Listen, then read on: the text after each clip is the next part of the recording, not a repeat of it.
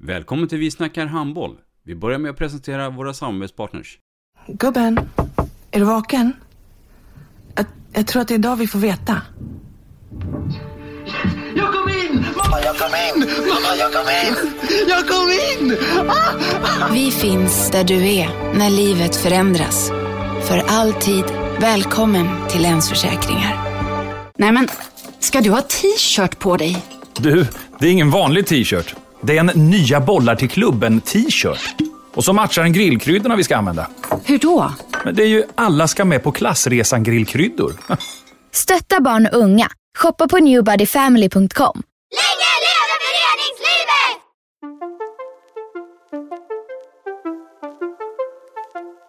Välkommen säger vi till dig som lyssnar till den nya handbollspodden Vi snackar handboll med Robban Z och Erik Larholm. Vi snackar handboll, där du får veta alla sanningar som du inte visste att du missat. Vi snackar handboll. Idag i programmet Vi snackar handboll, Erik, så har vi ju en svensk mästare men kommen från Finland. Hur kan det komma sig?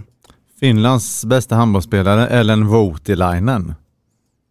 Välkommen! Tack! Jaha, Ellen Voutilainen, född 2000. Vem är det? Ja, det är en eh, finlandssvensk handbollsspelare som spelar i Skuru, bor i Stockholm och studerar till klasslärare. Mm. Men du, eh, ta oss från början. Föddes i Finland 00 och gick i skola där. Berätta lite mer om eh, det privata sammanhanget innan vi sen går på vidare med flytten till Sverige. Nej, men som du sa så föddes jag i Finland i en eh, kommunby som heter Sjundeå, som har omkring, vad är det, knappt 8000 invånare. Så det är väldigt familjärt och eh, så. Så där började min började jag spela handboll och gick i skolan, hela grund, inte hela grundskolan men nästan. Och, och sen eh, så gick jag i, sk- i gym- ett år i gymnasiet i Finland, eh, flyttade till en lite större stad men ändå rätt så liten. Mm. Mamma, pappa och syskon, hur ser den ut? Eh, jag har en tvillingbror och sen har jag en storebror som är tre år äldre och så mamma och pappa och så är vi väldigt nära med min hela släkt. Vi bor på en släktgård kan man säga. Det bor Mm. massa släkt runt omkring så det har varit. Och alla de är idrottsnördiga, eller var det bara du som... Nej, alla spelar handboll, eller Ja. alla har spelat handboll. Sen spelar inte alla längre idag, men Mm. alla kusiner och sånt har har hållit på med handboll. Mm. Och sen så eh, valde du då att ta resan över Östersjön. Varför då? Nej, jag ville väl eh, utvecklas som handbollsspelare, så jag har länge haft tänkt de tankarna att jag skulle vilja ta det steget och prova på och känna hur det känns att få leva handboll på ett annat sätt där vad handboll är, är större och att man ens kan utöva det på den nivån som man kan här. Det är så mycket mindre i Finland och, och jag ville ta chansen när jag fick den. Mm. Innan du tog beslutet att flytta till Sverige, hade du någon koll eller förebild du ville stämma av läget med och fråga, tycker du att jag ska göra det här eller inte? Alltså jag hade ju förde mycket diskussioner och så, och sen så hade jag ju turen på så sätt att Emma Anio, som idag spelar i Västerås, äh, spelar i Nacka och i Skuru, tränar med dem, så jag hade ju en trygghet med henne också, att jag visste lite vad det var jag gav mig in på. Och det är ju alltid skönt att ha någon som man kan luta sig tillbaka mot och ställa alla dum, känns som de dumma frågorna. Så det var jätteskönt för mig att ha, ha den tryggheten. Om, om vi går tillbaka till Sjundeå, den här lilla klubben som du eh, säger, men ändå är ganska framgångsrik i Finland. Berätta lite grann hur, hur, hur allt började. Nej men jag började ju i bollskola som det heter och när jag var fem, sex år kanske. Och sen började jag ju spela allt med, sen blev det ju lite mer seriöst men jag fick ofta, jag hade ju som sagt en tvillingbror så jag fick ofta spela, spela med dem också som ung och spela med både tjejer och killar och det var jätteutvecklande redan då. Och sen hade vi ett duktigt no- lag född, födda 00 eh, som jag hade en jätteduktig tränare som gav mig möjligheter och ville utveckla mig som heter Marcus Sjöstedt. Och där spelade jag ju med dem väldigt länge och sen fick jag möjligheten att gå upp i Sjundeås eh, damlag eh, när jag fyllde 15 och det var också jätteutvecklande på många sätt. Mm. Ellen, du ska få en eh, hälsning här. Lyssna här får du se om du känner igen det här. Hej Ellen, din gamla juniortränare Hammy Sjöstedt här från Sjunde. Jag blev ombedd att säga några ord om dig i podden. Redan då du var tio år gammal såg jag att du kommer gå långt i din handbollskarriär. Och då när du till exempel flyttade till Sverige så då var du ju lite osäker hur många det kommer att gå. Jag sa då åt dig att tro på dig själv så kommer det att gå vägen. Du kommer att klara dig hur bra som helst. Och några år senare så är du SM-guldvinnare och så har du blivit vald som årets handbollsspelare i Finland också. Vänta kanske snarare på vad som kommer till följande på din lista. Som spelare har du alltid ett 100% på alla matcher och träningar. Du tar alla i beaktande i ditt lag. Du är en ledare och förebild också. Så har du alltid varit jättenyfiken på handboll. Du har alltid velat veta vad du ska göra för att bli bättre. Och vinnarskalle med stort V är du såklart också. Som person är du en jättefin människa. Eh, du är glad, du är positiv och sprider det till alla omkring dig. Precis som övriga i din familj som jag också känner jättebra. Själv är jag jättetacksam att jag, att jag har fått träna dig i många år. Eh, det är en merit för en, för en tränare också att få träna spelare som klarar sig bra utomlands. Ja, och hela sjunde IF 00-gänget önskar dig lycka till i SHE-slutspelen och vi väntar med iver på vad du uppnår i din handbollskarriär. Ha det bra och sköt om dig. Hej då. Mm. Vad tänker du? Nej men eh, det är ju jättefina ord och det är såklart att man blir lite rörd och det är ju det är ju extra roligt att det är den personen som har bytt, betytt väldigt mycket för mig i min handboll och, och som skapar mig som spelare och som jag har sett upp till jättemycket. Så det, det är jättefint. Mm. Vad tänker Erik?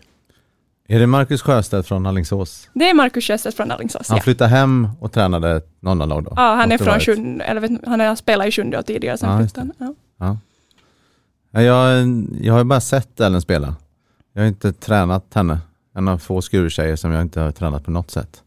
Eh, Men det som eh, stämmer överens med verkar ha gällt från föds kanske, inte. men från barnspel i alla fall, det är ju just den här energin som, eh, som sprids och lagkompisen som vi kommer till SM-slutspelet senare här men eh, det, det tycker jag är, är jätteroligt att höra att det är en av de starkt bidragande orsakerna till, det verkar vara en framgångsfaktor i, i karriären och eh, jag unnar de spelarna, de personerna framgång som eh, också gör andra bättre och får andra att trivas. Det är ett lagspel vi håller på med. Mm. Ellen, det här drivet då, um, när, när, när fann du det i Sjundeå? Att jag vill bli bättre och, och kom, har det, kom det vid ett speciellt tillfälle eller har det alltid funnits? Att jag vill alltid bli bättre? Nej, det har nog nästan alltid funnits. Jag är otrolig tävlingsmänniska sedan jag var liten och det har alltid, man har alltid kunnat lura mig till tävlingar och alltså jag har gjort allt för att vinna. Ehm, så det har nog alltid funnits. Sen så uh, är det ju alltid, man tävlar ju för att vinna och om man får framgångar och får spela i ett lag där det finns mycket duktiga individer så blir man ju mer sugen på att utvecklas och bli ännu bättre. Mm. De handbollsspelarna från Finland, tjejer som, som jag har eh, tränat, det är Sonja Koskinen i mål, som spelade i Västerås, eh, Emma Arnio som du pratade om tidigare. Eh, gemensamt för många i alla fall av dem, det är att det finns en familjehistorik ehm, eh, och är någon pappa eller mamma så som är framträdande och det verkar som att det är en av anledningarna. För jag tänker att finsk handboll åtminstone inte hos mig, inte jättestor eller jättebra eller jätteutvecklad. Så jag tycker det är intressant i det vi pratar om nu att från tidig ålder, vad är det som gör att du blev så bra i ett lag där jag kan tänka mig att inte jättemånga var så bra?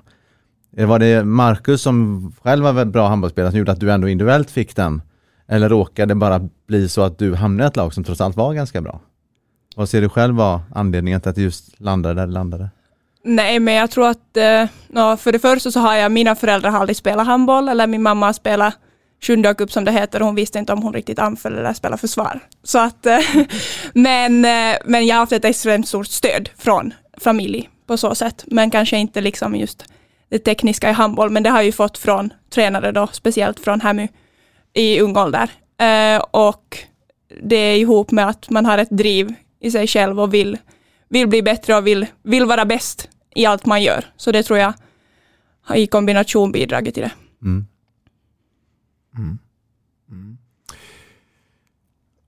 Du hamnar i Sverige du hamnar i Skuru. Var det en tillfällighet eller, eller eh, hur gick det till? Nej, en tillfällighet skulle jag väl inte säga. Det hade ju ändå, det var väl det första jag tänkte, sen fanns det väl andra alternativ också. Men de gick jag liksom aldrig riktigt in på så djupt för att det kändes ändå, Stockholm är nära hem, eh, Emma var här, så det fanns den tryggheten. Och sen när man pratar om handboll och så, damhandboll, så är det ju Skuru som är, är det liksom bland det största, i alla fall den här regionen. Så att det, det var ju absolut ingen slump så, men sen ska det ju allt annat klaffa och man ska, man ska få en plats i laget och allt runt omkring ska också fungera. Så att det, men ja, jag är tacksam för det idag. var, Var, var Thomas en bidragande orsak också? Pörtfors? Ja, absolut. Det, det var ju, alltså, man har ju den tryggheten också. De har ju koll lite på finska spelare och Skuru har varit mycket på Sjundeå Cup, där var jag bor också, som är lite som Eken Cup, men en variant mindre. Um, så det är såklart, uh, det fanns, så han, han hade ju god kontakt med Emma också, och så där, så att det underlättar ju också hela processen att, att kunna få en vardag som fungerar här. Mm. Men det är en sak som jag tänker på när jag tänker på dig. Det hände någonting, en tråkig sak också. Korsbandet. Ja, det gick av. Ja. Då tänker jag precis som jag sagt många gånger, det kan inte vara sant.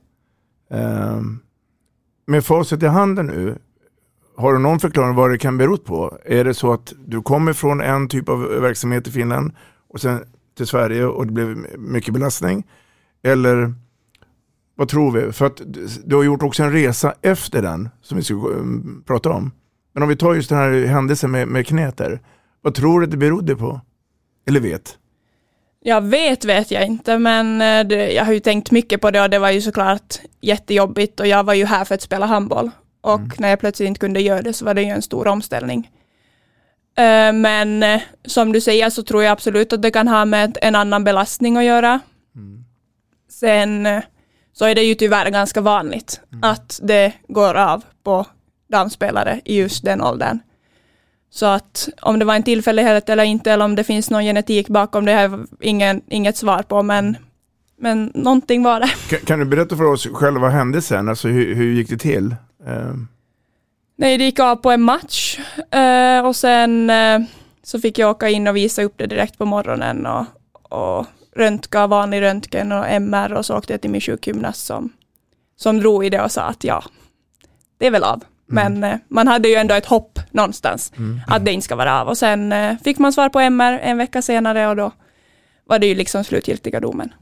Eh, men ja, det var bara... Kände du direkt att, att okej, okay, av, jag ska tillbaka? Eller kände du att nej, jag, jag längtar hem, jag åker hem? Nej. Hem till, till Finland menar jag. Ja, alltså en del av mig tänkte att det här, fan, varför ska man göra det här liksom? Att det är inte värt det, att nu åker jag hem och spelar handboll där. Eh, Men sen samtidigt så kickar vinnarskallen in och envisheten att det här ska inte stoppa mig utan att jag, jag ska försöka växa från det liksom. Men det var, det var en lång process och det var ju mycket tankar som gick. Mm. Mm. Om vi pratar handbollsspelare generellt i Finland. Jag tänkte vi skulle ta det eh, snacket. Och Erik var ju inne lite grann på också det att eh, eh, men jag, jag, jag har sagt tidigare att det finns så många duktiga handbollsspelare i Finland.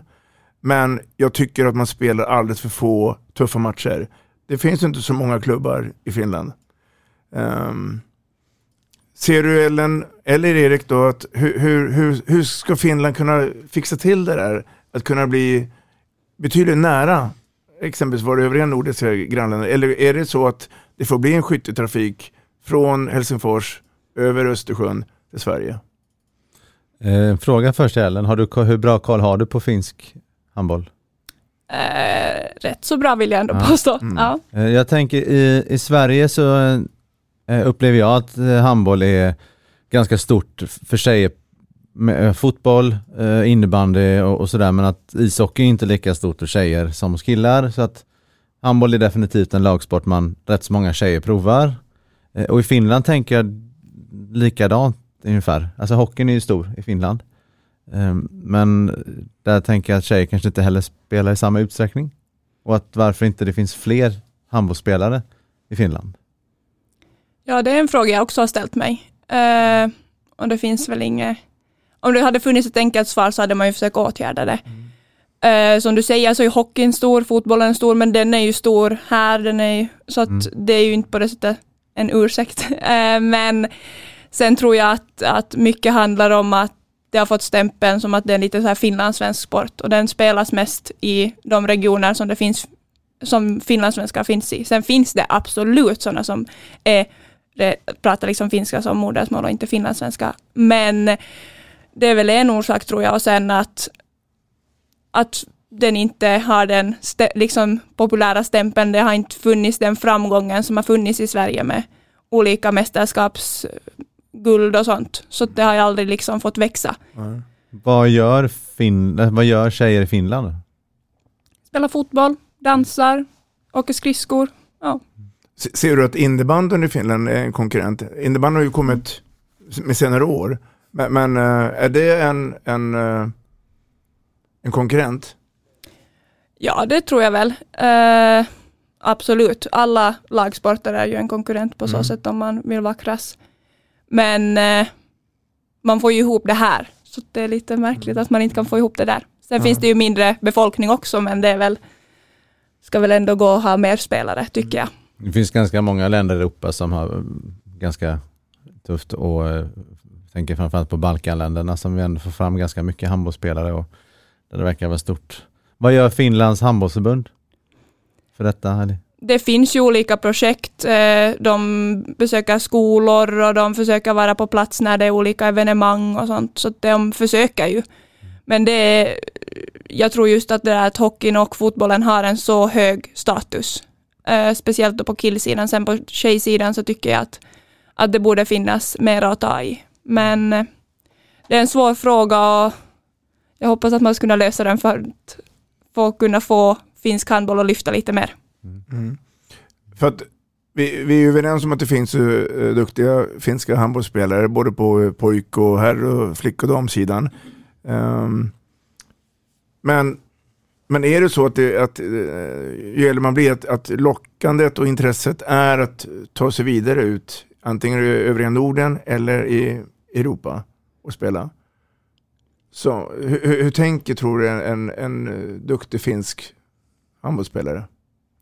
jag tror att många kan tänka att steget är att åka vidare, mm. antingen till Sverige eller Norge, eller Danmark för den delen, men och om man hade drivet. Men sen kanske alla inte heller har det drivet och då ska man ju inte om, gå. Men jag tror att det kunde vara ett steg att lyfta, speciellt då på landslagsnivå, att lyfta nivån ett steg. Att man går utomlands och vågar, vågar ta det steget om man har ett intresse. Mm. Vi kommer tillbaka till eh, den finska sidan också. Jag tänkte då vi skulle ta den här resan efter din korsbandsskada och den rehabiliteringen så eh, är det lite grann att börja om igen från början. Eh, men vad jag förstått så fick du ändå förtroende hela tiden och ni spelade en, bitvis också med Nacka HK, alltså farmarlaget. När kände du att ah, nu är jag på väg in och får det här genombrottet i Skuretröjan? Nej men jag hade ju, jag kom ju tillbaks, spelade kanske tre eller fyra matcher för Skuru och sen blev det ju coronauppehåll. Eh, mm. Så då blev det ju lite, blev det igen stopp, fick inte spela på ungefär var det, sex månader, det var inga tävlingsmatcher. Alltså, så det satt ju lite stopp på det hela. Och sen fick vi ju, sen spelade vi den säsongen och det var väl där mot slutspelet som jag kände att nu, nu får jag börja spela framåt också och eh, känner att, att jag börjar hitta min plats, men det tar ju tid, speciellt efter en skada, att man ska, även fast man tänker att nej men jag är där och jag tänker inte på det mentalt, så finns det alltid lite kvar i kroppen. Så att, men däremot slutspelet tycker jag ändå att det börjar, börjar släppa. Innan eh, vi släpper skadan helt, så har du något medskick du kan göra till unga tjejer som råkar ut för samma sak? Nej, men att, att alla känner, alltså att man får tycka att det är jättejobbigt och ibland kan det också kännas inte skönt att det har hänt, men att, att man får känna de känslorna man har. Att man kan vara arg och ledsen och besviken och sur och det är helt okej. Okay. Och att eh, livet kommer inte bli, gå, är inte liksom slut bara för att det har gått av, även fast det kan kännas så i stunden, utan jag kände väl att jag hade möjlighet att, att utvecklas på många andra sätt. Och att det är väl det alla säger, att man blir starkare efter en sån skada, och absolut blir man det, men det var det värsta man kunde höra då. Det var inte det jag ville höra, jag ville höra att det suger. Och det gör det. Har du några komplikationer efter? För det hör man ju ganska ofta att det finns saker som av olika anledningar händer efteråt, även om det inte behöver vara en ny korsbandsskada, utan andra saker som drabbar en. Andra skador.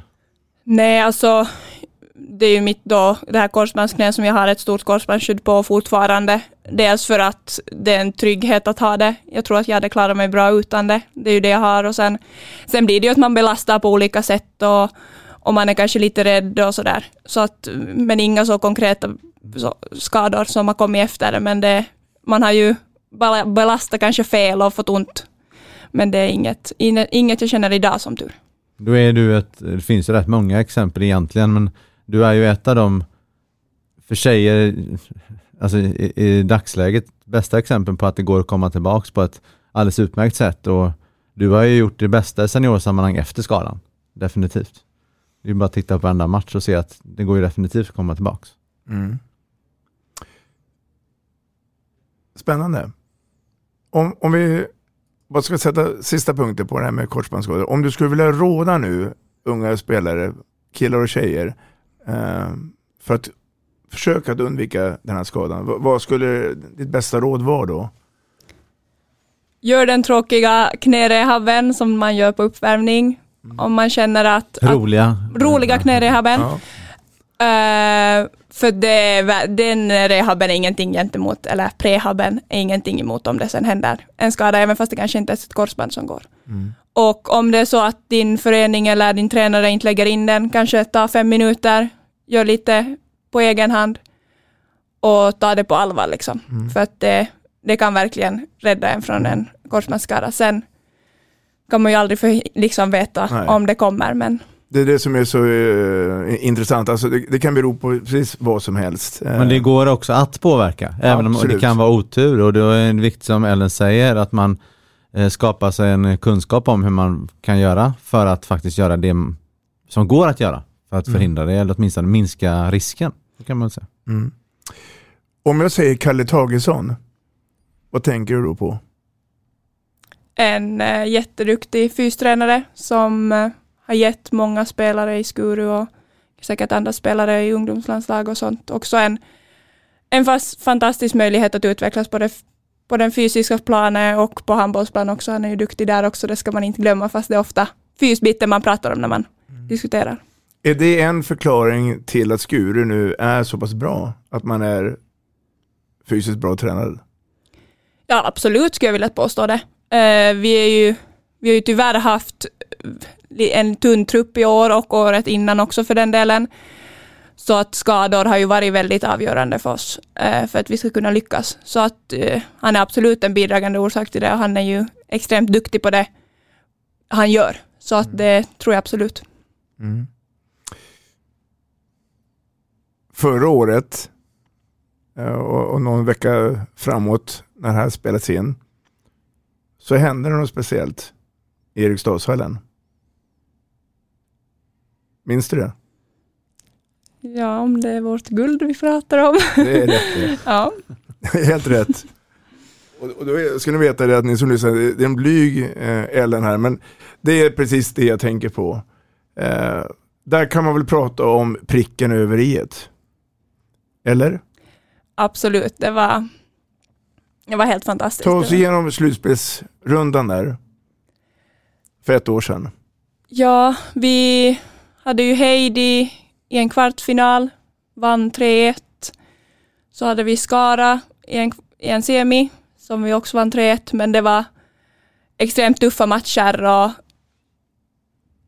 och en utmaning för oss att få ihop oss som lag och, och spela, spela en sån handboll som vi vill. Och jag, jag tror att den semifinalen, serien, eh, var en jättestor bidragande orsak till att, att vi kunde ta eh, det där SM-guldet sen mot Höri i, finalen. Det blev ju inte Sävehof som många trodde. Eh, alltid lätt med facit i handen om. Men tror du att, att uh, Hör knäckte sig själva? Att, gick, att, det, att det tog mycket kraft för dem? Semifinalen och sen var det finalen. Ja, det, kan, det gör det ju säkert. Alltså, en, det, de hade ju också en tuff eh, semifinal. Mm. Sen så tror jag att om vi hade mött Sävehof så hade de också varit lika trötta, eller icke trötta. Så att, eh, men det är ju så det är upplagt och alla vet ju det innan också.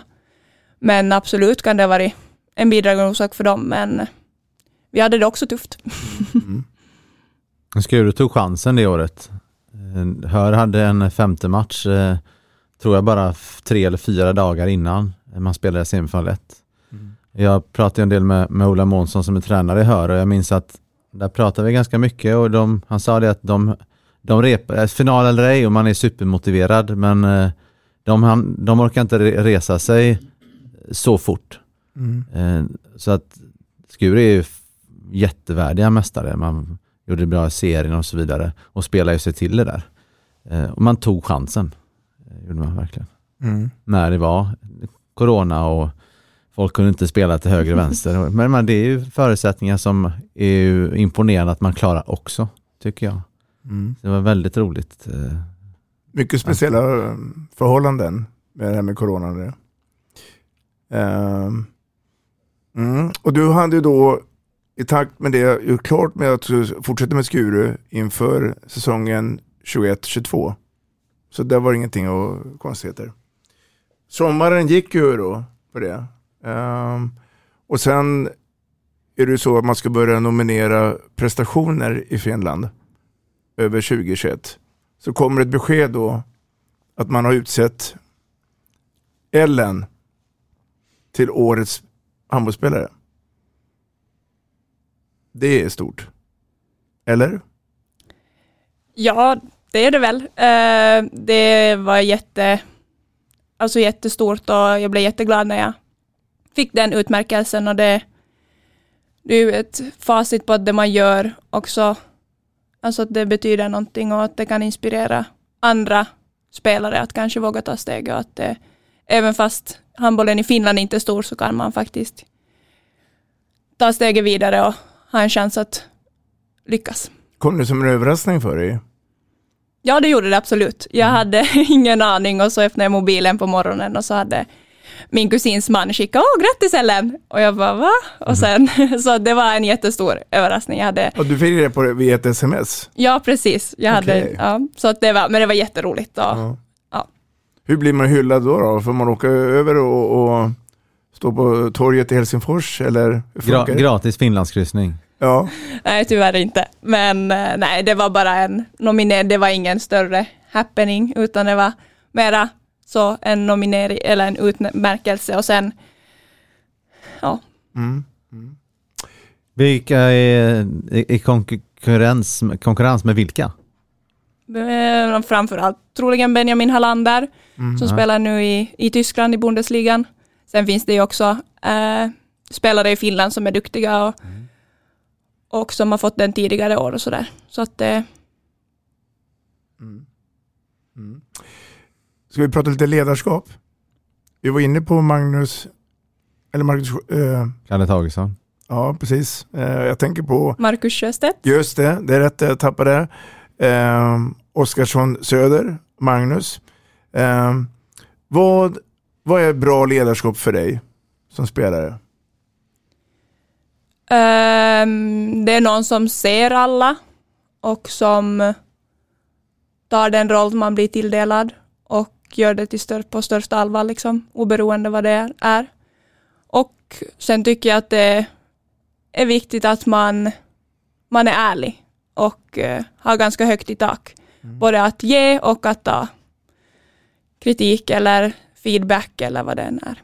Mm. Om vi ska prata om Magnus Oskarsson Söder då, din nuvarande tränare.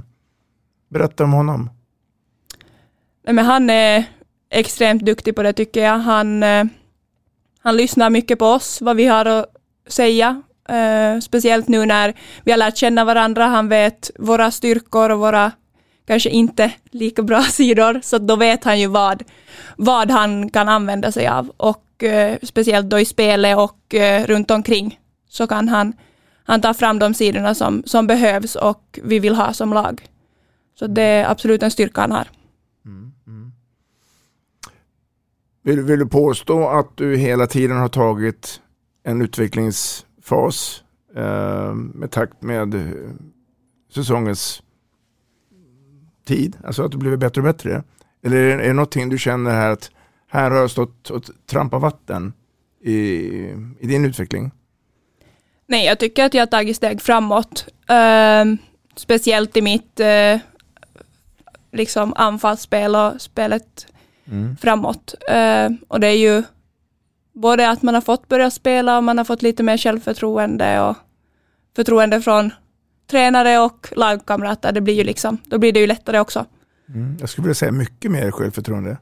Jag tycker att det är den, eh, det som är extra intressant med den, det är att eh, så länge jag har sett det, det är väl alla sen från, från seniortiden när du började, så det har aldrig stått stilla. Det har inte liksom explosionsartat eh, gått från eh, Eh, någon som är okej okay till någon som är superstjärna, men det har alltid hänt någonting. Det går alltid framåt. Och eh, så länge det gör det så finns det ju inte så mycket som stoppar framtid, framtida stor lag eller vad man ska kalla det för. Nu är ju Skur ett bra lag i Sverige i och för sig, men alltså ännu mera. Eh, det är roligt att, att återigen tillbaka till Finland då, men att de finska tjejerna som kommer över, att det går så bra och att det är lätt att komma in i, i det på något sätt. Mm. Känner du att du är en tvåvägsspelare eller känner du att du är, jag gör mitt försvarsarbete, sen får någon annan göra resten, eller? Nej, jag tycker absolut att jag är en tvåvägsspelare. Mm. Sen kanske jag har mina absolut största styrkor kanske i försvarsspelet, men eh, jag, är en, jag vill vara och hoppas att man ser mig som en tvåvägsspelare. Och det är någonting jag vill fortsätta arbeta på. Jag tror ju att många har underskattat dig. Um, och, och, det bygger på just det här att, att du har ju kvaliteter som kanske har varit lite dolt, men nu får du också visa det. Dels för att det har blivit förändringar i, Skurus Skures trupp, eh, eller skador. Och förmodligen då någon som har sett alltså, de kunskaper du har då. Tillbaka då till ledarskapet då i det hela. Eh, och det är intressant att se den utvecklingen faktiskt. Hur, eh, jag vet att frågan har ju varit uppe i, för många, men eh, man kommer tillbaka till det. Du var ju en del av gruppen när Ulrika Olsson lämnade. Eh, jag tänker att eh, det var jättebra för dig. Alltså nu kanske jag är elak mot någon, men för det är min känsla att det efter det så har du blivit mycket bättre anfallsspelare, fått mycket mer plats och roll. Ja, alltså såklart. Jag fick ju, hon var ju, är en extremt duktig handbollsspelare. Eh, så att när hon bröt sitt kontrakt med Skuru så var det ju fler som behövde kliva fram. Det var kanske ingen som kunde kliva in i hennes skor direkt, utan det var fler spelare som behövde kliva fram och få, få chansen och fylla de minuter hon har spelat. Eh, så såklart för mig individuellt, bara min handbollsutveckling, så var det ju en stor möjlighet och jag känner ändå att jag, vi, jag växte ur det och fick, fick blomma lite. Mm. Och sen tillbaka till det här med personlighet och jag har ju haft att göra med Daniela de Jong som spelar i Skuru mycket, både i U och landslag och i, i gymnasiesammanhang. Hon är ju jättebra på att få med andra eh, och jag ser dig som någon rätt lik spelare. Eh, när då får mer plats, då är det inte bara tid på plan, utan jag tänker din personlighet och, och för lagets skull upplever jag från sidan eh, också fick mer plats. Och, och det var ju bra för Skuru. Mm. Eh, uppenbarligen, tänker jag. Ja, jag håller med.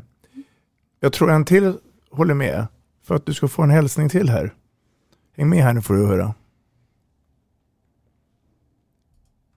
Hej Ellen! Eh, vad kul att du är med i denna härliga handbollspodd. Och att du får berätta om, om dig och hoppas lite om finsk handboll också. Och eh, hoppas du tar med ditt sprudlande glada humör som du både ger i landslaget och som jag ser i Skuru. Så det är jätteskoj att du är med där. Ha det gott! Hej! Mm, vem var det där då? Det var Thomas Westerlund som är förbundskapten och landslagstränare i Finland. Apropå då den här ledarrollen då. För då går vi tillbaka till Finland och A-landslaget där. Eh, vad har du för roll där? Nej men det ska väl vara en, en drivande roll eh, och eh, driva på laget och försöka få ut så mycket som möjligt av de individer som är där. Sen också har jag ju fått möjligheten att spela eh, med och mot kanske bättre spelare, så där är det ju också någonting jag får försöka bidra med, speciellt då i landskampssammanhang, liksom att, mm att vad vi kan göra för att förändra den kultur vi har haft tidigare. Vad tänker du Erik? Nej, Jag har inte sett Finlands damlandslag på ett bra tag. Eh, När jag tränade Sonja i Västerås så såg jag lite grann av den anledningen. Eh, Och Emma hade jag, i- Emma hade jag i skolan i, i tre år. Men sen dess har det varit ganska tomt. Det Mm. syns, det syns inte på tv direkt om man säger så. Eh, Jag tänker nivån på, på finska damlandslaget just nu. Om du vill beskriva den? Eh, jag tycker att vi blir bättre och bättre hela tiden. Eh, sen har vi haft lite, som alla andra landslag också, så det är inga konstigheter med, med corona. Det har varit svårt att kunna samlas och vi har haft spelare som har spelat i olika länder och, och då kanske inte riktigt fått ihop det och Finland har haft ganska stränga inreseförbud och dylikt, så det har inte varit så lätt. Eh, men jag tycker vi tar steg framåt. Sen hoppas jag och tror jag att vi ska kunna ta oss vidare från ett förkval och kunna få spela ett riktigt EM eller VM-kval. För att det är väl där vi först ska mäta oss på riktigt och se var vi står. Att innan det så är det ju svårt att säga exakt vilken nivå vi håller. Men eh, den är ändå uppåtgående vill jag påstå. Och Har du koll hur, hur den planeringen ser ut med förkvalet tidsmässigt? Ja, det ligger eh, nu till hösten ska vi Mm. spela. Mm. Mm. Ehm, det är dig som en superstjärna eh, i det finska landslaget? Ungefär om man skulle jämföra dig och, och Bella Guldén. Nu, nu kommer Ellen till oss och nu jäklar så lägger man över ansvaret på, bara på dig. Eller känner du att du är en i gänget i det finska laget? Nej, jag tycker att jag är en i gänget och jag hoppas att det är så det framstår och det är väl sån spelare och person jag vill vara att jag, jag tycker att är vi ett lag så spelar det inte så stor roll eh, vem du är eller vad du har gjort tidigare utan vi står alla på samma linje när vi kliver på handbollsplan. Och det tycker jag är jätteviktigt att vi inte sätter någon stämpel på eller någonting utan vi, vi är där för att göra samma jobb oberoende om man, om man spelar eller sitter på bänken eller är skadad så har man samma, samma mål och samma visioner. Så det hoppas jag verkligen inte. Mm, spännande. Eh, vi pratar mycket ledarskap och det. Och, och jag menar det, det, det kanske är svårt också för er att på kort tid göra någonting tillsammans. I och med att landslagen träffas ju så sällan så att säga. Eh, men jag utgår ifrån att du har ju kontakt med Thomas även mellan eh, samlingen också. Så det, eh, vem är lagkapten i Finland? Hon heter Lotta Kulju. Hon har spelat i Boden Mm. och eh, ska gå till eh, Örebro. Örebro, ja. ja. Mm, I Allsvenskan. Stämmer det? Ja. ehm, Skuru, säsongen 21-22 kontra föregående säsong när ni blev svenska mästare. Hur skulle du vilja dra för skillnader på de två uppställningarna? Jag tycker ändå att vi, vi har rätt så lika om man jämför liksom vad vi hade mot slutet. Vi har ju eh, bytt målvakt eh, till en helt annan typs målvakt än vad Rebecka Nilsson var nu i Josefin. Så att det är ju en skillnad som vi har. Men eh, då har vi fått ändra om lite och, och bygga på de, de situationer hon vill ha i målet och som vår andra målvakt också vill ha. Så att det är väl, jag vill ändå påstå att vi, vi håller väl den nivån som vi hade förra året också. Så att det hoppas jag också syns. Jag tycker att ni ska vara bättre. Mm. Alltså ni är så eh, många unga och eh, eh under, under Magnus och Kalles ledning där jag vet att eh, det inte bara är att titta till nästa match hela tiden utan utvecklingen både individuellt och som lag är också viktigt och som sagt många är i den åldern så ni borde vara, tycker jag, några procent bättre per spelare. Eh, sen är det som du sa tidigare här, tunn trupp, eh, Daniela har varit borta mycket men om man är fulltaliga eh, i ett slutspel så tycker jag att man ska vara där man är förra året minst. Mm. Det var, visserligen Rebecka bra i slutspelet, men eh, summerar man de matcherna i, i eh, finalspelet så var det inte några superprocent till slut. Det var inte liksom avgörande att hon nu försvinner, hon, nu kan vi inte vinna igen.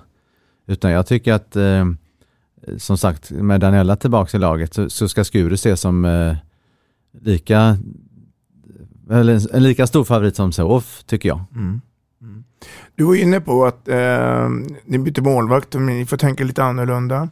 Eh, om, du säger, om du tänker spelet då, har det blivit förändrat eh, om du jämför med föregående säsong och den här säsongen? Är, är det ett grundsyn av spelet eller är det lite samma? Den är väl ändå rätt så samma. Vi är ju nästan exakt samma spelare, utespelare som vi var förra säsongen. Och eh, vi har ju fått en chans att spela ihop oss lite mer och veta vilka lägen vi vill hamna i och vilka styrkor vi har. Också fått pröva det i tuffa matcher och sådär. Så att eh, som Erik var inne på så hoppas jag också att vi kan ta steg vidare för att det behövs ju för att kunna, kunna utmana en säsong till för att alla andra tar ju också steg framåt. Mm. Vad, vad, är, vad, är, vad är det för typ av handboll du igen skulle helst vilja spela?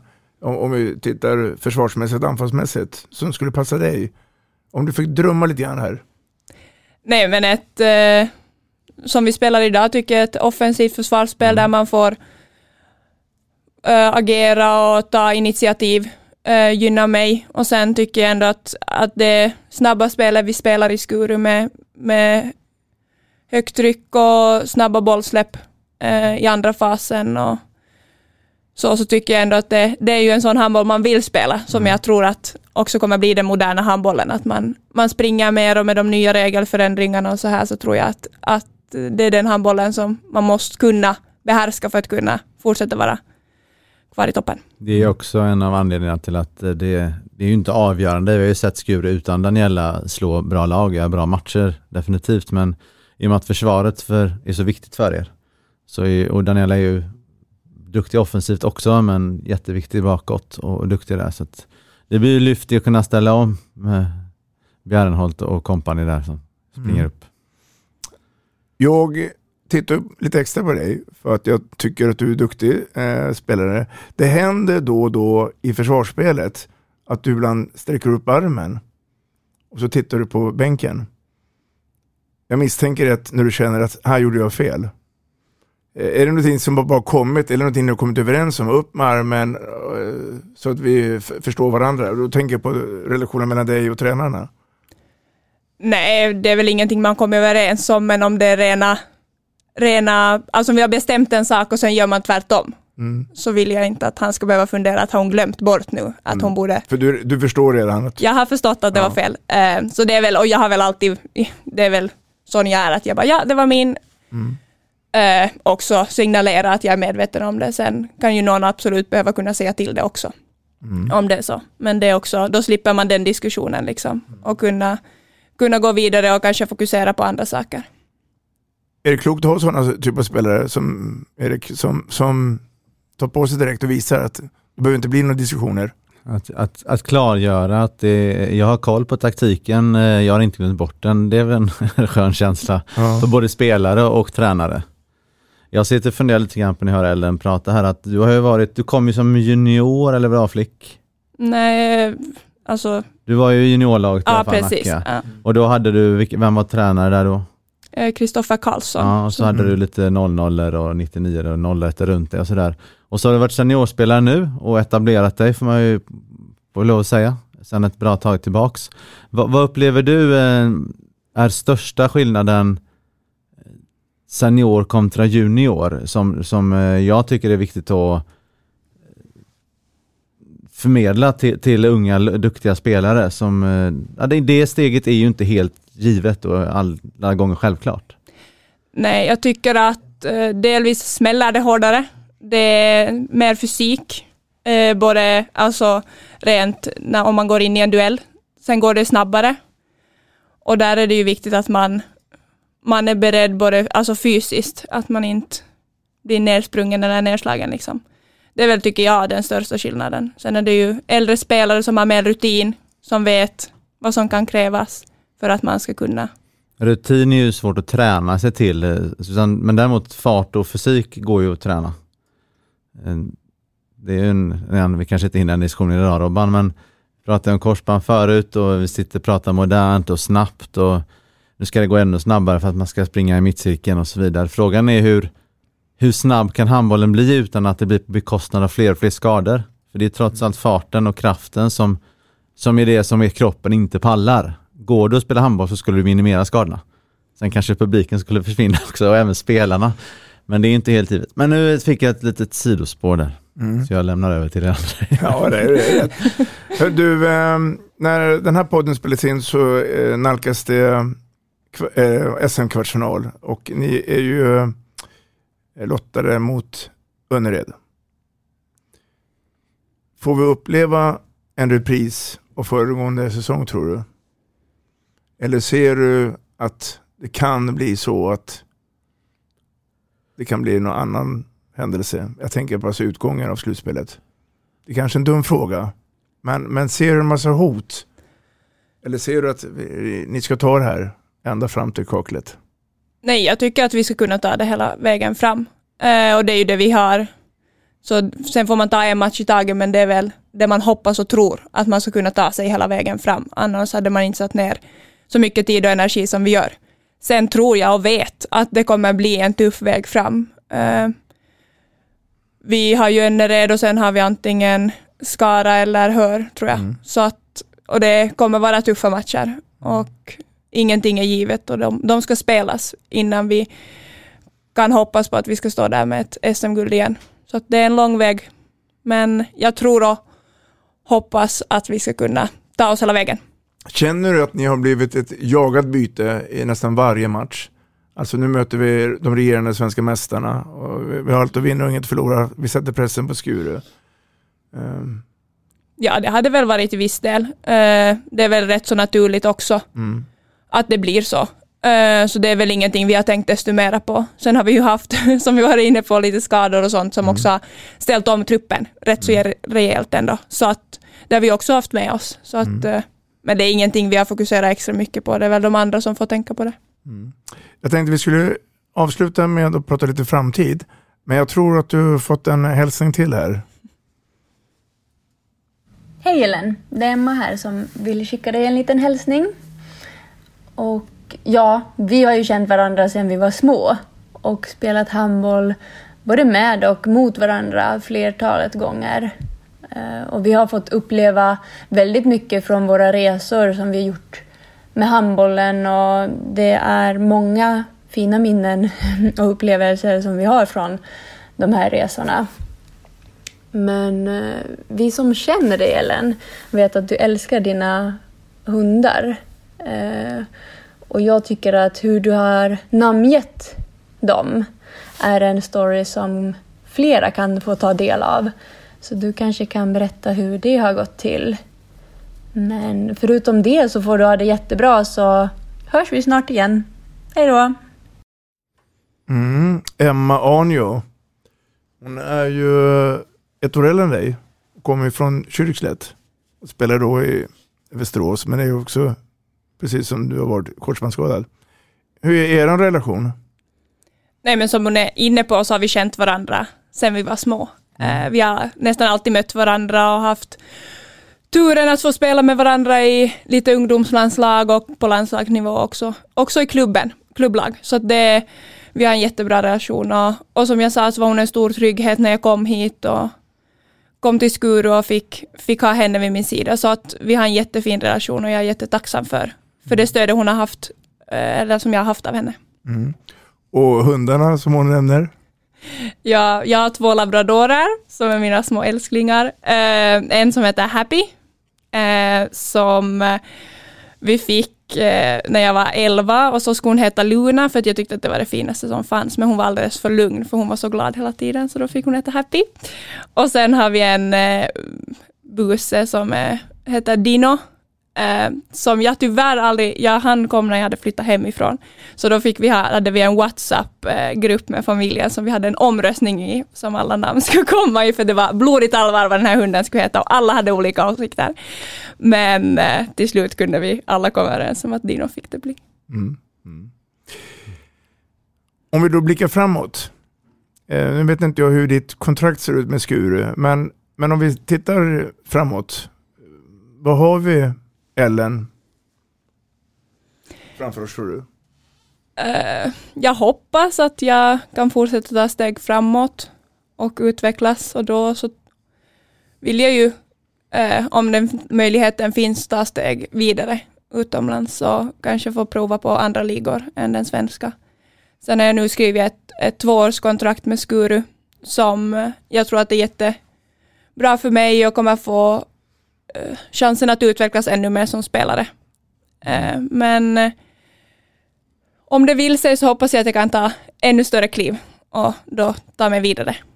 Hur ser du på det själv?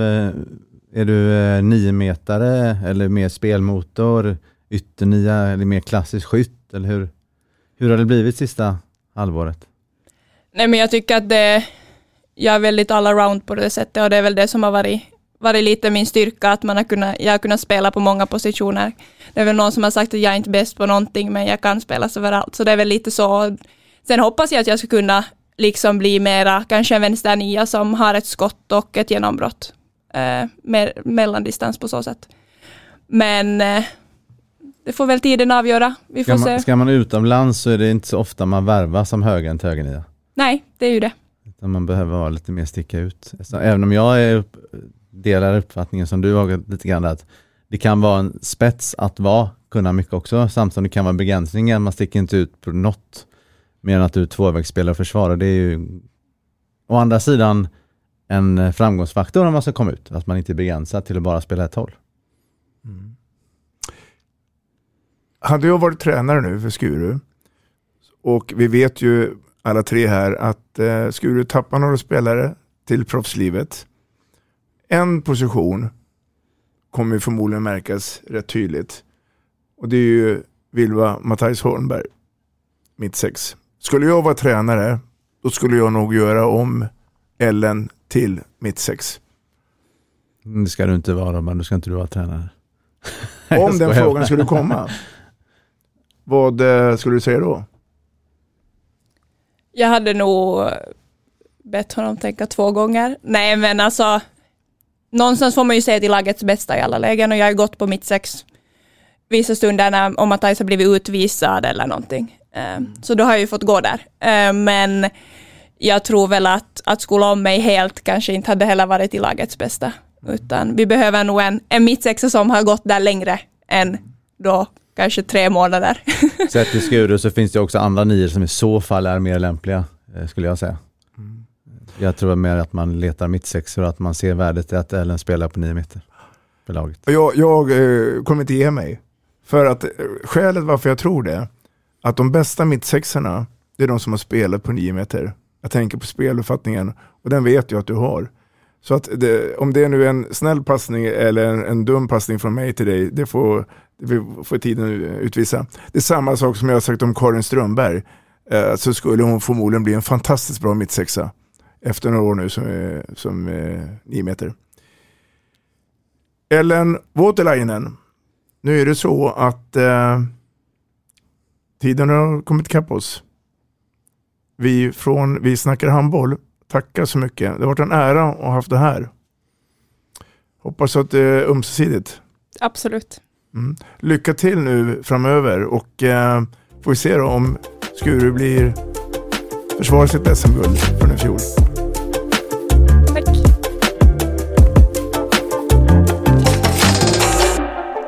Vi snackar handboll, där du får veta alla sanningar som du inte visste att du missat. Vi snackar handboll. Vi snackar handboll produceras av produktionsbolaget High On Experience från vision till passion. Ett avslutande tack till våra samarbetspartners. Hallå! Kommer ni eller? Ja, ja. Har du sett mina ankelsockar?